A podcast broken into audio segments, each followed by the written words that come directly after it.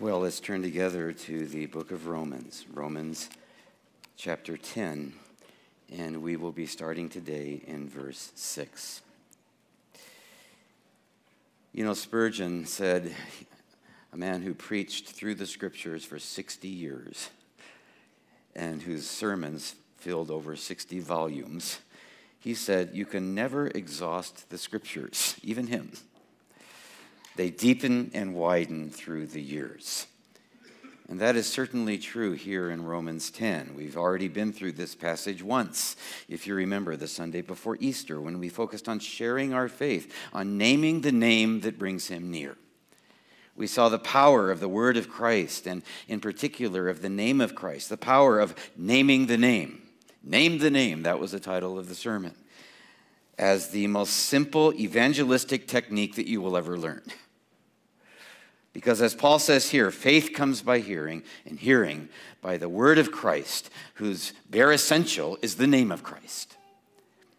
But Paul's talking here not just about salvation, he's also talking about sanctification. If you remember in the verses just before, he uh, focused on the tyranny of works righteousness, the tyranny of the self made identity. We saw that it's a pattern of living where you feel like it's all up to you to make yourself like Christ.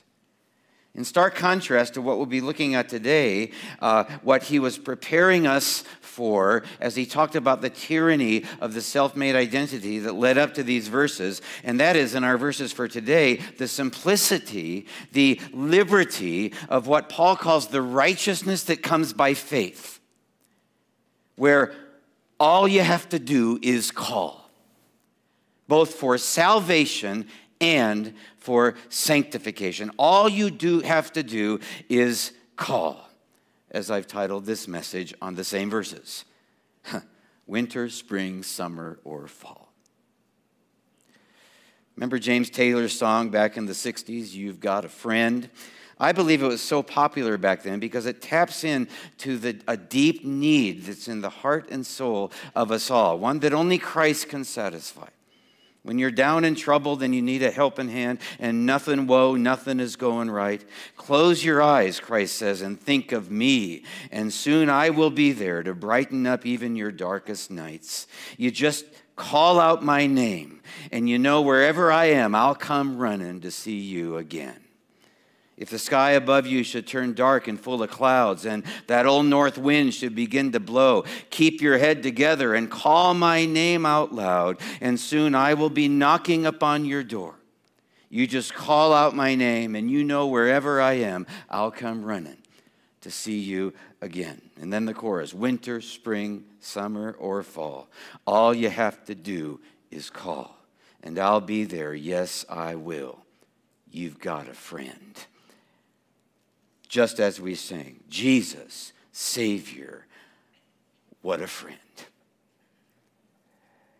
And all you have to do is call. That's one of the most famous songs of the 60s.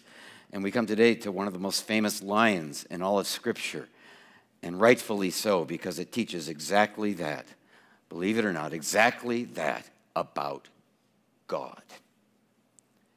Romans 10:6 Everyone who calls on the name of the Lord will be saved.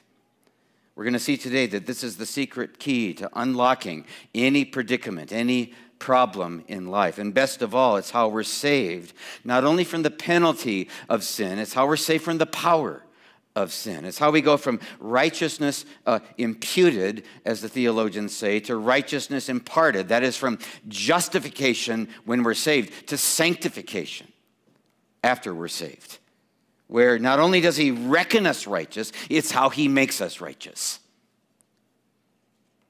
And again, it's in Romans 10, starting in verse 6, where Paul says, But the righteousness based on faith speaks as follows Do not say in your heart, Who will ascend into heaven, that is to bring Christ down? Or who will descend into the abyss, that is to bring Christ up from the dead? But what does it say? The word is near you, in your mouth and in your heart. That is the word of faith that we are proclaiming. that if you confess with your mouth Jesus as Lord and believe in your heart that God raised him from the dead, you will be saved. For with the heart a person believes, resulting in righteousness, and with the mouth he confesses, resulting in salvation. For the scripture says, Whoever believes in him will not be disappointed. For there is no distinction between Jew and Greek, for the same Lord is Lord of all, abounding in riches on all who call on all who call on him. For whoever will call upon the name of the Lord shall be saved. This passage is about both by coming to faith, again, and living by faith. And both happen by calling by faith on him. The passage divides into two very simple parts God's stimulus and our response. First, God's stimulus, which is the word of Christ, starting in verse 6. This is how the New Living Bible puts it. The righteousness based on faith says you don't need to go to heaven, that is, to find Christ and bring him down to help you. And it says you don't need to go to the place of the dead, that is, to bring Christ to life again. No, he's already done it all. What he's saying is, you don't have to impress me. You don't have to perform heavenly feats of spirituality or hellish depths of sac- self sacrifice like he did. You don't have to ascend into heaven or descend into hell like Christ did to become the person that I want you to be or to find me so I can help you. No, rather, next verse, verse 8 the word is near you, in your mouth and in your heart. Who will bring Christ down? Who will bring him up? Who will bring him near to save us? The answer to that question is this He's near you and available to you whenever you hear His word and do the right thing with the stimulus, uh, uh, uh, and that is your response, and that is to call on Him. The same word is near us and all around us that created the world to recreate us. Because you see, all he can do for us, all he wants us to do, comes through his word to us. We wouldn't have even known to call without his word. That's God's stimulus. The word is near you, in your mouth and in your heart. That's why our first value as a church is to be biblically grounded, uh, reading, studying, teaching, and obeying God's word as our foundation. Without it, we're lost. It's the Word of God that turns the church of God into like a, a greenhouse for growth. It's through the Word that all He wants us to be comes to us like on a silver platter. It's not just to the general geographical area where we live. No, He's put it in our hearts if we receive it and on the tip of our tongues. Because far from being able to ascend or descend by some great spiritual feat, according to Paul, we can't even get out of the door, out of our flesh, as we saw in Romans 7. The most we can do is open the door, just like we sang, and receive something that He's laid right at the door, and even that's by His power. The most we can do is open our mouth to confess something that by His word He's put right on the tip of our tongue, and even that's by His power. We need that degree of help or we're lost. Can't do it on our own. That's a tyranny. Which leads us now to how believing and confessing work out in practice by calling. And he begins by telling us what he means by saving. We actually read, just read about it. So let's pick it up again in verse 8. The word is near you, in your mouth and in your heart, that if you confess with your mouth Jesus as Lord and believe in your heart that God raised him from the dead, you will be saved. And then he goes on to tell us that he's talking here about not just being saved from the penalty of sin, again, but from the power of sin. Here's how we know it it's in the next verse, verse 10. For with the heart man believes, resulting in righteousness, and with the mouth he confesses, resulting in salvation. The literal translation is this For with the heart man believes to or toward righteousness, and with the tongue he confesses to or toward salvation. The, the word in the Greek is eis, E I S, which means literally toward, as in moving in some direction, as in a destination you don't get to immediately. It connotes not a point in time, but a process. The idea being, we have not arrived once we become Christians. No, we're going toward righteousness and toward salvation because it's a lifelong process. This, uh, among other places in Scripture, is where we get the saying that we're saved from the penalty of sin when we're uh, justified, but that's not the end of salvation, according to Scripture. We're saved from the power of sin as we're sanctified. And one day He'll save us from the very presence of sin when we're glorified. It's all salvation. And righteousness is a process too. It's imputed when we're justified, the righteousness of Christ, where He reckons us as righteous in Him. But it's actually imparted uh, the more we're sanctified, as more and more He makes us righteous. God reckons it unto us when it comes to righteousness when we first believe, but He releases it unto us the more we believe. Because with the heart a man believes, ace, two, toward righteousness. And with the mouth he confesses, ace, two, toward salvation from sin. So the question is this it's the question that he asked the Galatians. Oh, foolish Galatians. And we're all foolish in this way. Galatians 3:1. Having begun in the spirit, are you now being perfected in the flesh by your own doing and a tyranny? Of self righteousness. This is so important that God devoted the whole of Galatians to it. You gave him control of your life when you believed that only he could make you righteous before God. So, who's doing it now? You believed for righteousness way back when, and sure enough, he imputed it. But are you believing toward righteousness right now so he can impart it? You believed him for salvation from the penalty of sin, but are you believing him towards salvation for the power, from the power of sin? You believed him for justification, but are you now believing him toward sanctification? This verse calls us back, putting it in its near context of Romans, to the, to the overarching theme of the book of Romans. Um, back, back to Romans 1.16, for I am not ashamed of the gospel. Famous verse again, rightfully so. For it is the power of God, and then same word, ace, two, towards salvation for everyone who believes, to the Jew first and then the Greek, and then he makes sure he knows, we know that he's under, that, that, we, uh, that, that we understand what he's saying which is the same thing we just got through. He said, For in it, in the gospel, the righteousness of God is revealed from faith to faith, one step after another.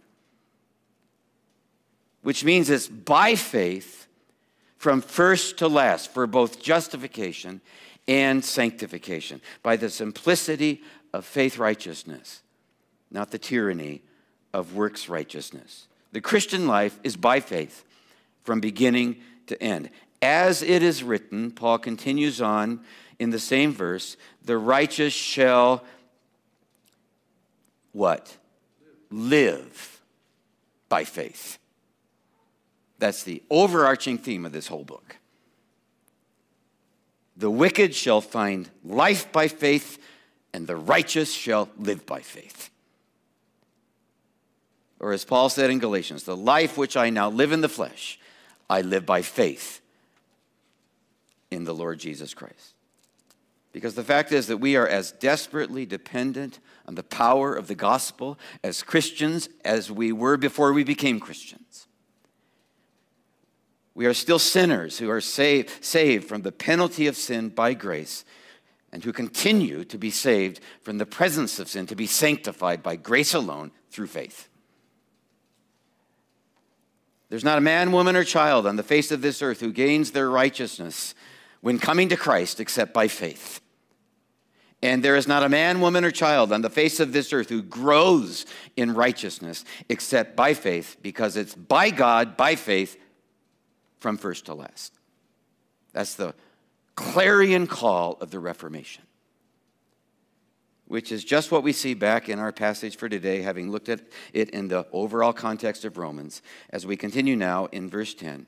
For with the heart man believes to, to ace toward to righteousness, and with the mouth he confesses to salvation. For the scripture says, Whoever believes in him will not be disappointed. And when we are disappointed, it's often because we've forgotten how we're saved, whoever we are. Moving on, for there is no distinction between Jew and Greek. That is, salvation is available to all men, and it's the same for all men. For the same Lord is Lord of all, abounding in riches for all. And now he gets to the heart of the application who call on him. Paul puts the cookies on the lowest shelf here. He knows we're children and we forget the simplest things. Having talked about confessing and believing, he gets the cookies on the lowest shelf by telling us what it looks like in the doing, and that is simply by calling. The bottom line of which is this when it comes to being delivered from the power of our sin and into the riches of his righteousness, we have not because we ask not.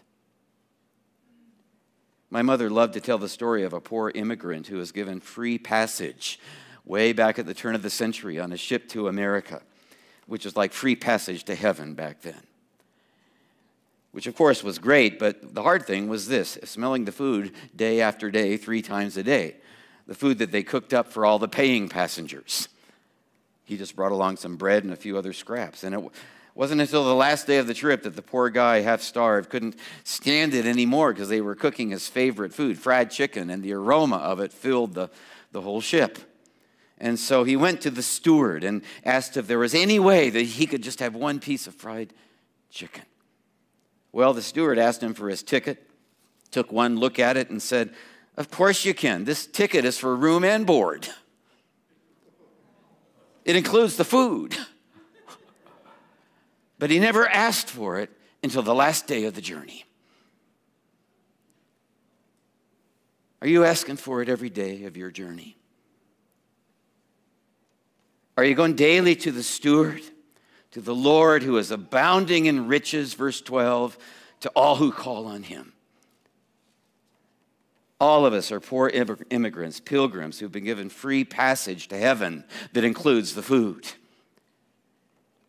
And every day on that passage, through every moment of the day, his riches are available on a silver platter through his word, without which we wouldn't have any of it to all who ask for them, who combine the word and prayer, who combine what the ticket promises and what the steward delivers through the word and prayer. Do you want the promises to be true for you? Well, believing prayer based on the word is the incantation that brings him near. Calling on him is so important that Paul repeats it in verse 13.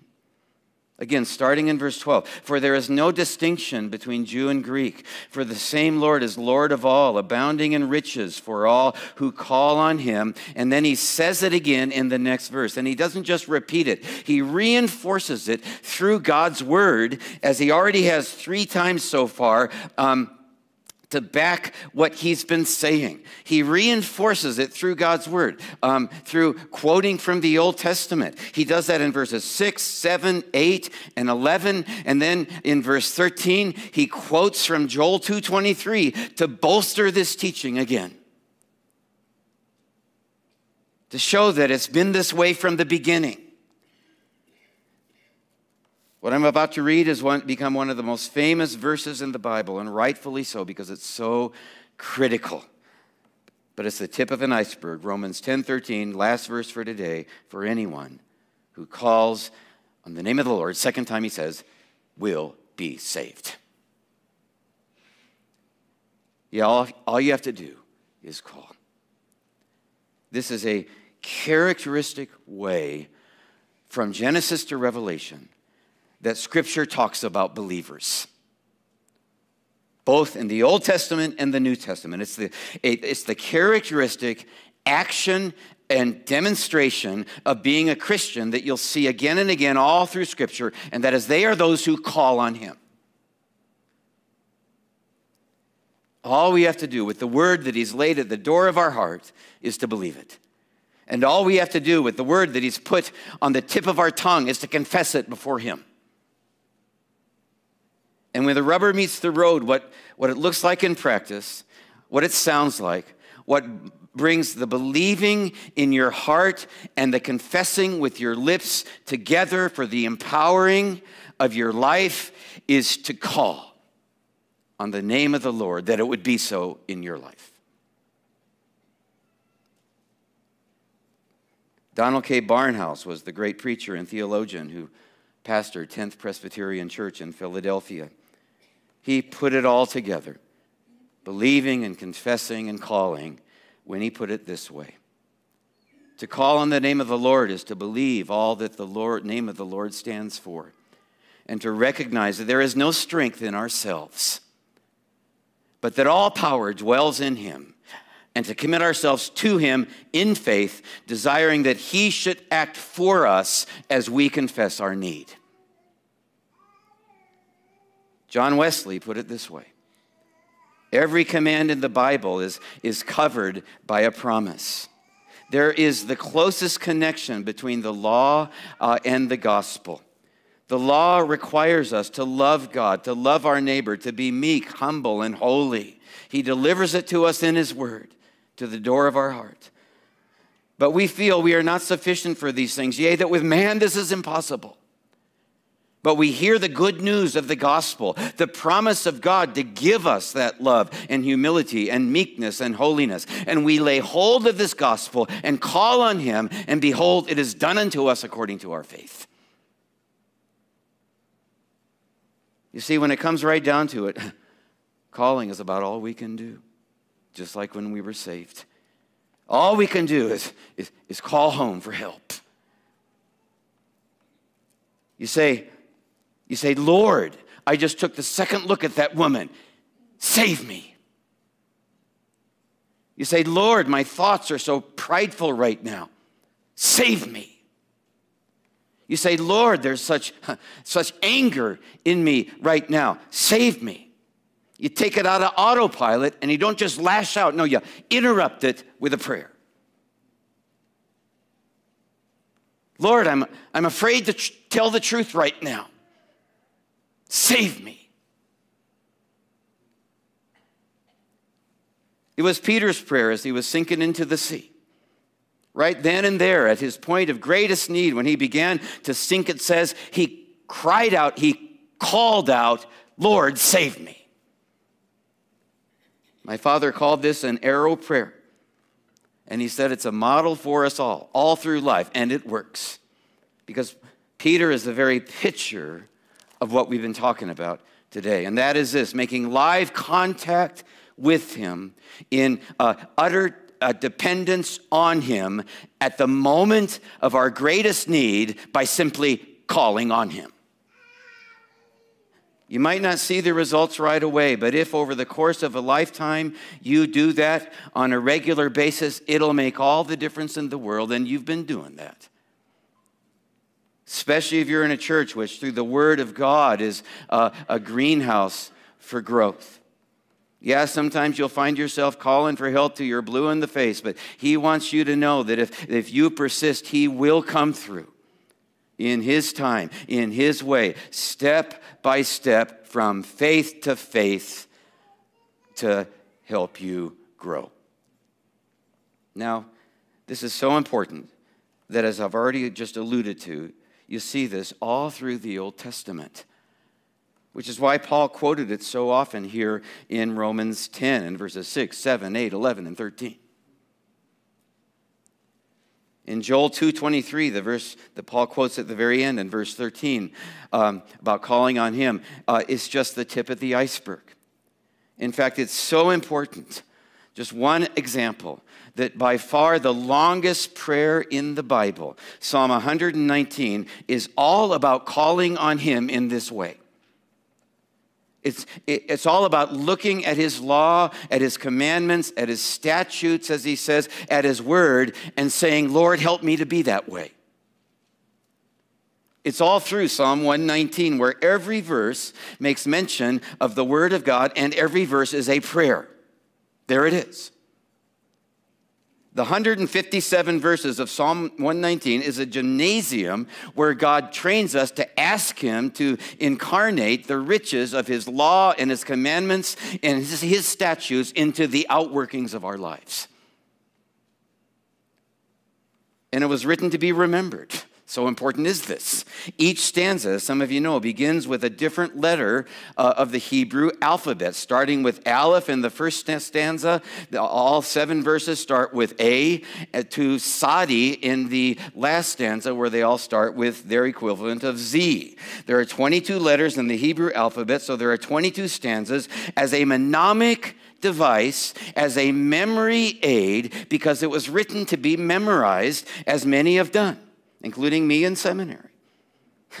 Though God knows there's no way I could do it at 67. no way. So important is this fundamental discipline of the Christian walk that 170 verses of the most carefully crafted passage in Scripture written, were written to be memorized. They teach you that you will only obey the law as you call.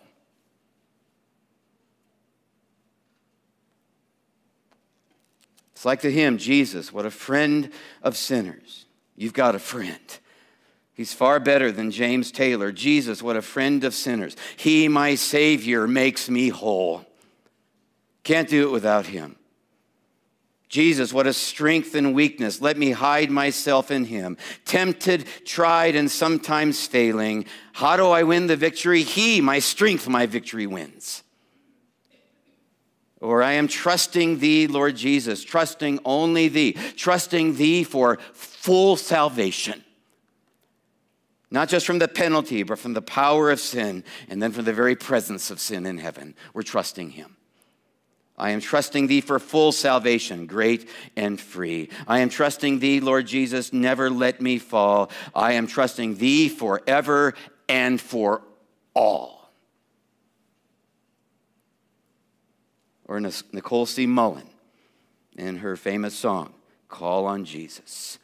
I'm so very ordinary, nothing special on my own. Oh, I have never walked on water, I've never calmed the storm. Sometimes I'm hiding away for the madness around me like a child who's afraid of the dark. But when I call on Jesus, all things are possible. I can mount on wings like eagles and soar. When I call on Jesus, mountains are going to fall because he'll move heaven and earth to come rescue me when I call. And then she addresses each of us in our need weary brother, broken daughter, widowed, widowed lover. If you're tired and scared of the madness around you, if you can't find the strength to carry on, when you call on Jesus, all things are possible. And what does it look like with the cookies on the very lowest shelf? Yes, it is possible to get them even lower. Down south in Houston, where Julie and I lived for 12 years, there's a man who's not well known up here, up, up, down, up here, and really not all that well known down there, but he's deeply influenced my life. His name is Floyd Jones. True Texan, with his West Texas accent and all. I've told you about Floyd before. He told a lot of stories, including the one about the time when he called on the name of the Lord and experienced his power over sin. And today I'd like to tell it just like he did, down to the draw, because we're going to see that there's a lesson even in the unpretentious accent. Don't have to be educated to get this. As he put it, he heard a knock on the door, and there was his neighbor. His veins were distended in his neck, and his mouth was wide open, shouting at him. It, open, it was open so wide, he said, I could hardly see my neighbor's eyeballs because my dog dug up his favorite shrub. You know how it is. It's never just an ordinary, crummy, creepy old shrub that your dog digs up. Oh, no, this was what, one that his grandma sent from Australia. Now, what am I going to do? I could say, I can't get mad. I can't lose my patience. Christians are patient, so I better stay patient. I'd like to punch him in the nose, but I'm hanging on for dear life. Christians are wise, and it would not be wise to punch him in the nose. But all that kind of thinking, he said, is in the flesh, if that's all you do. So, what do you do? Well, you look at those veins on your neighbor's neck and you just start praying. Oh, Lord, thank you. I used to be just like that. Thank you, Lord, that you've changed my life and I'm not like that anymore in you. Glory to God. And thank you that, I, I've not, that He's not hit me yet. And thank you that I'm not like that because you're the real me and you're near me and you're living in me and you're available to me whenever I call on you. Now, now, go to it, Lord. And suddenly my neighbor begins to feel a little ashamed because he hears me say, I'm sorry my dog's done that. I apologize. Now, now listen, you just you just go to any nursery you want. Now, I know that I can't possibly replace in any way that special shrub that your grandma sent from Australia. But you go and you buy anything you want, and I'll pay the bill. In fact, when you get back, it would pleasure me to help you plant it. And I'll try to do better in the future at keeping my dog off your yard. I'm so sorry. And you know something? That neighbor and me, we're friends now. I don't know about you, but I think we need that these days, not just with neighbors, but in politics, from the top to the bottom. True Christians. He ended like this You see, it's even for me. It's for everybody, whether you're a Jew or Greek, whether you're an ignorant seeker or a lifelong follower of Christ. This ain't no sophisticated theology for the professor types. It's a down home doctrine for regular folks like you and me that if you just call on the name of the Lord, you shall be saved. Whether you're in the God forsaken plains of West Texas like he was, or, you know, up here in God's country. That's what Paul meant when he said, The life I now live in the flesh, I live by faith in the Son of God. That's what Paul meant when he said it's from faith to faith. That's what Paul meant when he said, All who call on the name of the Lord shall be saved. As the worship leaders come forward, whatever you do, don't forget to call. Winter, spring, summer or fall. All you have to do is call, and He'll be there. Yes, He will, because all things come by faith from first to last, starting with the most important things. Let this sink in for the last time. We're all children. All things come by faith, calling on Him for your justification and for sanctification, calling on Him for righteousness imputed and for righteousness imparted, calling on him to be saved from the penalty of sin and from the power of sin and from the predicaments of life, calling on him to be delivered from the tyranny of works righteousness for the simplicity of faith righteousness. To obtain it all, all you have to do, if we'd all stand, is turn your eyes upon Jesus and call. Amen.